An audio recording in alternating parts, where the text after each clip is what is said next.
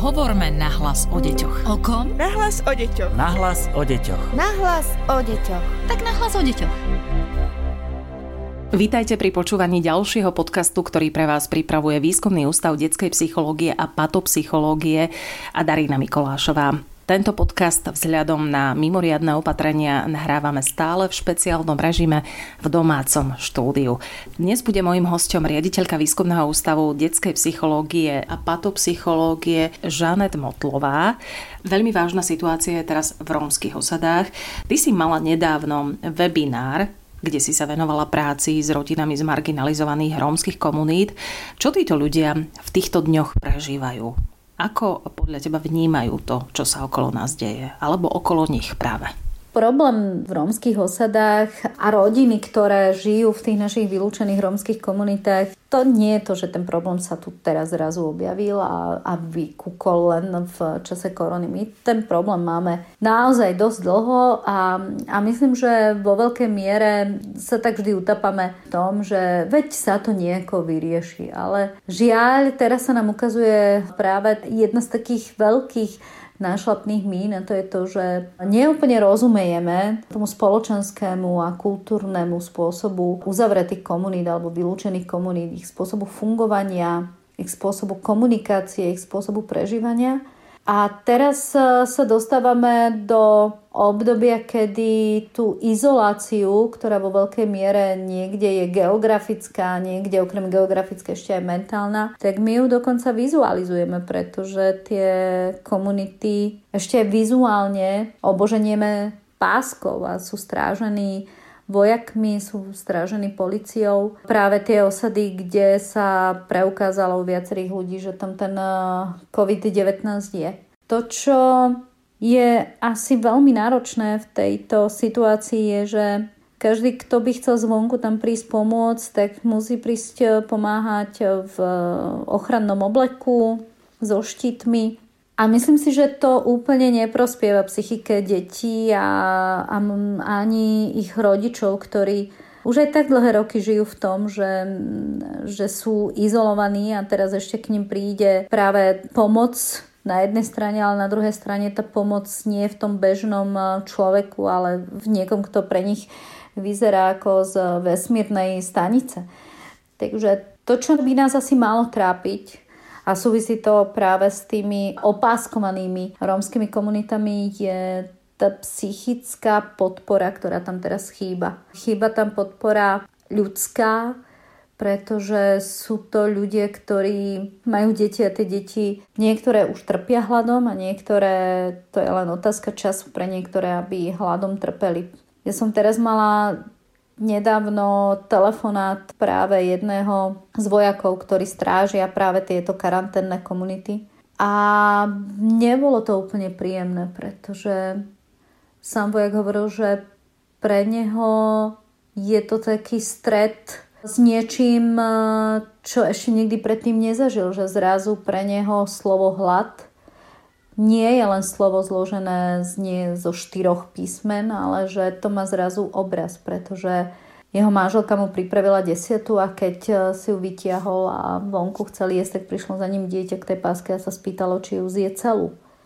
A keď mu tu to jedlo dal, ten chlebík, tak e, to dieťa sa nestihlo s ním schovať, lebo prišli ďalšie deti a pobili sa o ten chlieb. A on hovoril, že pre neho je to tak silný obraz, ktorý mu nedáva spávať a s manželkou vedie rozhovory o tom, že ako je možné, že takéto niečo v tomto našom 21. storočí je vôbec možné. A tí z nás, ktorí častejšie chodia do komunít, vedia, že ten hlad je tam prítomný a je prítomný najmä v zime, keď prestávajú byť tie možnosti pre ľudí, ktorí tam žijú, ísť von a nabrať niečo v lese a pomáhať ľuďom v záhradách, pomáhať na stavbách.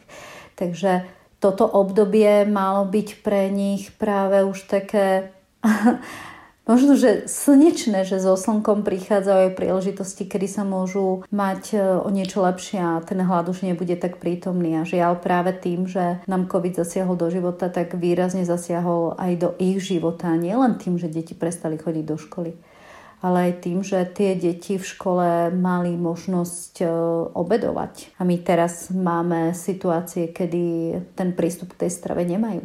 Takže my sa potýkame s takými niekoľkými rovinami tej pomoci. Na jednej strane je to tá pomoc psychologická, pomoc vládnuť tú situáciu, pomoc vládnuť e, možno aj rôzne druhy informácií, ktoré sa k ním dostávajú, pretože Romovia sú veľmi dôverčiví a, a žiaľ s tou dôverou, s takým tým nevyhodnocovaním informácií, tam majú veľký priestor hoaxy a dokážu nám tam urobiť veľkú šarapatu v tom, ako ľudia pristupujú k tomu, čo sa okolo nich deje, ako vyhodnocujú riziko alebo ako vyhodnocujú nejaký obraz, ktorý v tom živote ich je, je poprvýkrát, vidia ho poprvýkrát a, a nevedia ho zanalizovať, nevedia, čo im prinesie. A druhou oblasťou je ten hlad a tá nedostupnosť tých potravín. Keď sa pozriem na tie osady tak, na tie vylúčené komunity, ktoré sú teraz opáskované, tak mi hlavou naozaj bežia rôzne ľudské príbehy, ktoré sa ku mne teraz dostávajú a hľadáme s mojimi kolegami nástroje a spôsoby, ako pomôcť. Ako pomôcť práve komunitným pracovníkom, ktorí tam aj priamo žijú, ako pomôcť terénnym sociálnym pracovníkom, ako pomôcť zdravotným asistentom, ktorí sú priamo z tých komunít. Pre nás sú to ľudia v prvej línii rovnako ako sú to zdravotníci v nemocniciach. A myslím, že aj im by teraz mala ísť taká tá veľká podpora, že tak ako sme schopní sa spojiť a pomáhať zdravotníkom, tak by sme sa mali vedieť spojiť a pomáhať e, tým pracovníkom, ktorí v tých osadách teraz pôsobia. Pretože to majú a dovolím si povedať naozaj, že oveľa, oveľa ťažšie ako možno naši zdravotníci teraz v nemocniciach, kde až tak veľa tých chorých našťastie na COVID-19 nemáme. Priznala si mi, že ťa kontaktujú deti z osád, ktoré sa pýtajú, kedy sa otvoria školy. Naozaj im škola chýba? Je to také zaujímavé, že ono sa to, myslím si, že teraz už deje aj pri deťoch, ktoré nie sú romské a nie sú z osad, že už im vlastne tá škola chýba, že už by aj chceli do tej školy ísť, lebo je to dlho a vlastne nemôžu ísť ani von, že je to niečo iné, ako keď sú prázdniny, kedy môžu byť na dovolenkách, kedy môžu byť v letných táboroch a že toto uzavretie je vlastne pre nich veľmi nešťastné, takže oveľa, oveľa radšej by boli v škole, lebo je tam vlastne väčšie zrušenie ako doma. A pri tých našich deťoch z komunít e, možno niekoho prekvapí, ale mňa to vlastne neprekvapuje, lebo veľmi často sa stáva práve, že aj v letných mesiacoch po nejakých dvoch, troch týždňoch, kedy si užijú, že sa nemusia učiť a nemajú nejakú zodpovednosť za domáce úlohy alebo za to, že niečo majú priniesť do školy, tak im vlastne tá škola chýba, pretože tie deti v tých našich komunitách nemajú takú možnosť, že rodičia ich pošlú na prázdniny niekam, alebo idú na dovolenku, alebo idú na nejaké výlety. Že kým tam nepríde možno len tak tábor pre deti zo sociálne slabších rodín a aj to iba pre niektorých, tak oni nemajú možnosť nejako zmysluplne tam tráviť ten voľný čas v lete. Takže oni sa už vtedy pýtajú do tej školy a o to viac je to teraz. A áno, dostávam tie otázky čoraz častejšie a nedostávam ich len kvôli tomu, že sa nudia, ale je to kvôli tomu, že potrebujú uniknúť z toho strachu, ktorý v tej komunite teraz je. Možno aj z tej chudoby a aj z toho hladu, ktorý tam teraz zažívajú. Už len proste preto, lebo je tam toho na nich veľa. A to je aj z tých, jeden z tých takých hlavných dôvodov, prečo sa možno na tú školu teraz častejšie pýtajú a, a vlastne sa tešia na to, až sa tá škola otvorí. A poďme e, k tým radám, ktoré by nás mohli trošku posunúť ďalej. Ako by mali postupovať pedagógovia v tomto prípade? Naše deti sú veľmi zvedavé. A pedagóg, e, ktorý je bežne naučený vykladať, e, mať to dieťa pred sebou, mať to dieťa, ktoré je pripravené, ktoré rozumie tomu, prečo pripravené má byť. Takýto typ detí sa veľmi ľahko učí. A naše deti, ktoré sú v rómskych komunitách, tak to sú deti, ktoré sú zvedavé a na to, aby nám dali šancu, aby sme ich e, motivovali, aby sme v nich zapalili oheň, tak si to musíme u nich určitým spôsobom zaslúžiť. Oni nám tie veci len tak nedarujú, oni tú dôveru si u nich musíme vybudovať, ale keď si tú dôveru a ten vzťah vybudujeme, to, čo nám dokážu vrátiť, je neskutočne silné. A to isté je aj v rodičoch. Každý jeden rodič, ktorý je v našich rómskych komunitách, je naozaj ten, ktorý má rád svoje dieťa. Nie každý mu dokáže zabezpečiť to, čo to dieťa potrebuje, ale má ho vo svojej podstate rád. A ak sa chceme dostať k tomu dieťaťu, tak sa potrebujeme dostať aj k jeho rodičovi. Ja častokrát hovorím, že ak chcem porozumieť dieťaťu, tak potrebujem porozumieť príbehu jeho rodiča. Lebo za každým dieťaťom sa skrýva príbeh jeho rodiča. A keď sa mi to podarí, dokážem byť nielen tým pedagógom, ktorý má to vzdelanie, ale ja naozaj dokážem byť učiteľom pre to dieťa. Dokážem byť pre neho vzorom a dokážem byť vzorom aj pre toho rodiča. A myslím si, že málo na to myslíme v tej pedagogickej oblasti, že málo myslíme na to, že tá dôvera sa nenájde niekde na ceste, že to nie je niečo, čo zákopnem a aha, zrazu som to našla. Ale tú dôveru je veľmi dôležité si vybudovať a sú komunity, kde to ide ťažšie a sú komunity, kde to ide ľahšie. Sú rodičia, ktorí im stačí málo, aby dokázali nám dôverovať a sú rodičia, ktorí majú naozaj veľmi negatívne skúsenosti práve so školským prostredím, možno aj svoje osobné životné skúsenosti. A u nich si to potrebujeme trošku viacej vybudovať. Ale vrátim sa k tomu, čo som povedala na začiatku. Keď už potom tá dôvera je, tak len tak ľahko ju tí ľudia nezahodia. Vtedy je tá dôvera veľmi silná a vtedy máme z tých rodičov neskutočne silných parťakov pre to vzdelávanie. A myslím si, že to je tá cesta, ako pomôcť nielen tomu, že pomôžem jednému dieťaťu v tom vzdelaní, ale cez to jedno dieťa dokážem namotivovať aj ostatné deti v jeho okolí. A cez toho jedného rodiča dokážem získať aj ostatných rodičov v jeho okolí.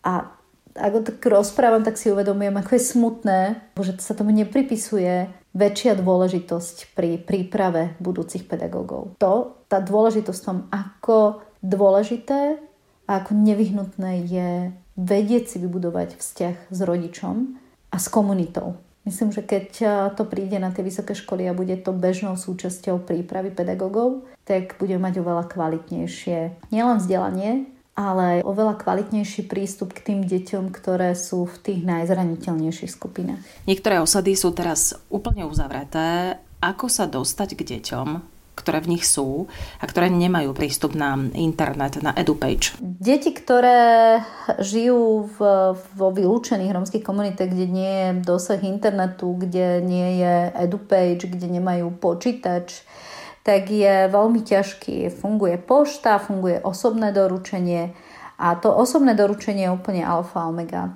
Romovia fungujú na vzťahoch. Máme vzťah, dokážeme veľa vecí, nemáme vzťah s nimi, nedokážeme nič. Môžeme mať najlepší zámer, bez toho vzťahu sa nám nepodarí urobiť nielenže nič, ale my ani nebudeme môcť začať vlastne, keď ten vzťah tam nie je, lebo ten stojí na začiatku každého jedného mosta, ktorý chceme vybudovať a po ktorom by tie deti mali prejsť k tej mete zvanej lepšie vzdelanie a lepšia kvalita života. To, čo je potrebné v tomto využívať, je osobný kontakt. Áno, určite teraz sa zdvíha presne taká tá vlna, že ale je to život ohrozujúce. Je to tak, ale myslím si, že veľmi ťažko nám to pôjde inak. Ten spôsob eh, doručenia tých úloh je jeden. Ale to, že ja tú úlohu doručím, ešte neznamená, že tá úloha sa ku mne vráti.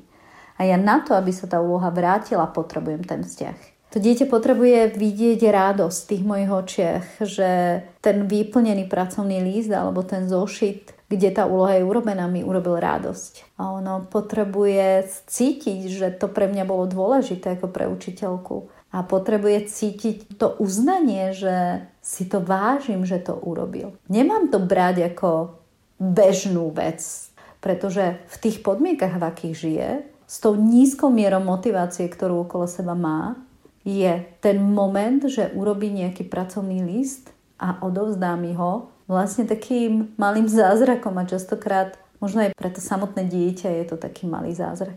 Takže v čase, keď nie je prístup k internetu a nie je možnosť dať na EduPage, tak môžem využiť poštu, môžem využiť doručovanie do schránok alebo môžem využiť ten osobný kontakt. Samozrejme so všetkými ochrannými pomockami, ale to pozretie si do očí je veľmi dôležité. A tam nemám žiadne ochranné pomocky, ani ich nepotrebujem. A ten očný kontakt eh, dá tomu dieťaťu motiváciu vyplniť, tomu rodičovi to dá takú vieru, že, a takéto presvedčenie, že aha, tento človek, ktorý to doniesol môjmu dieťaťu až domov, ho má rád a jemu na tom mojom dieťati záleží. A už tam máte ten prvý krok, že si vás začína vážiť. A ten pohľad do očí, keď uh, tam vidí to dieťa tú radosť v očiach, keď vám odovzdáva vyplnené tie pracovné listy, je zase dôležitý o tom, že na tom viete potom stavať, keď sa dieťa bežne vráti do tej školy. A my musíme myslieť na to, že tie deti sa nám bežne vrátia do tej školy. A čo im potom povieme? Vieš čo, um, nevedel som sa k tebe dostať, tak som uh, na teba prestal myslieť? Alebo povieme, nevedel som sa k tebe dostať tak ľahko, ale nakoniec som sa dostala, pozri sa, odovzdal si mi. Sice ostatní odovzdali 35 pracovných listov vyplnených, ale ja sa teším, že pri tom všetkom, a keď to máš ťažké a náročné, tak si mi odovzdal tieto tri a ja si to veľmi vážim. Myslím, že to tie deti potrebujú teraz. Potrebujú vidieť, že aj v malých krokoch je úspech. A že to má zmysel. Trúfaš si odhadnúť, ako sa situácia v osadách bude vyvíjať? Mám teraz na mysli skôr napätie, neistotu a to, že školy sa do septembra pravdepodobne neotvoria. Aké to môže mať dôsledky na deti? Naozaj neviem, ako sa bude situácia v osadách vyvíjať. Môžem veriť, že sa to rýchlo skončí a že tam tej psychickej paseky nebude až tak veľa, že sa to tak rýchlo skončí, že tie deti tam nebudú dlho hľadovať a že keď sa vrátia do školy, že to nebude tak veľká priepasť medzi nimi a tou ostatnou spoločnosťou, ktorá im mentálne spôsobí, že nebudú veriť, že to môžu niekedy prekonať. A netrúfam si teraz predpovedať, či vôbec naše školstvo je pripravené na to, že im prídu deti, ktoré majú tak priepasný rozdiel v tom prístupe k tomu vzdelávaniu počas prerušenia škôl, aký budú mať. A teraz nemyslím len na tie rómske deti, ktoré sú v osadách. Myslím na všetky deti, pretože sú deti, ktoré sú prirodzene iniciatívne, sú deti, ktoré potrebujú motiváciu niekoho iného a máme rôznych rodičov, rôzne trpezlivých rodičov, rôzne pripravených rodičov. A myslím, že je pred nami veľká, veľká výzva pripraviť odborníkov a pripraviť učiteľov na to, že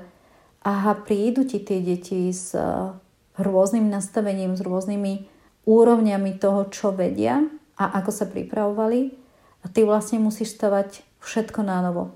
A musíš zisťovať, koľko tohoto dieťa vie. Myslím si, že aj keď si teraz uvedomujú, že to bude ťažké, alebo teda minimálne to nebude ľahké, tú farbu tej rozmanitosti, z ako sa deti vrátia do tých škôl, ja verím, že už v novom školskom roku od septembra, tak to budú rôzne farby. A bude to tak farebné, že aby sme to zladili do nejakého pekného obrazu, aby sme tomu dali kontúry, tak e, budeme musieť byť všetko v jednom. Budeme musieť byť maliari, motivátori, budeme musieť byť iniciátori, budeme musieť byť aktéri, poslucháči a tímoví hráči. A myslím, že je to asi ďalšia výzva, ktorá nás v školstve čaká. To sú asi myšlienky, ktorými sa teraz zaoberám keď premyšľam, že čo nám korona vzala, ale na druhej strane čo nám dala. A keď si to, čo nám práve toto celé obdobie dalo, zvedomíme a keď sa trošku nad tým zamyslíme, tak si uvedomíme, že zo všetkého zlého sa dá vyťažiť.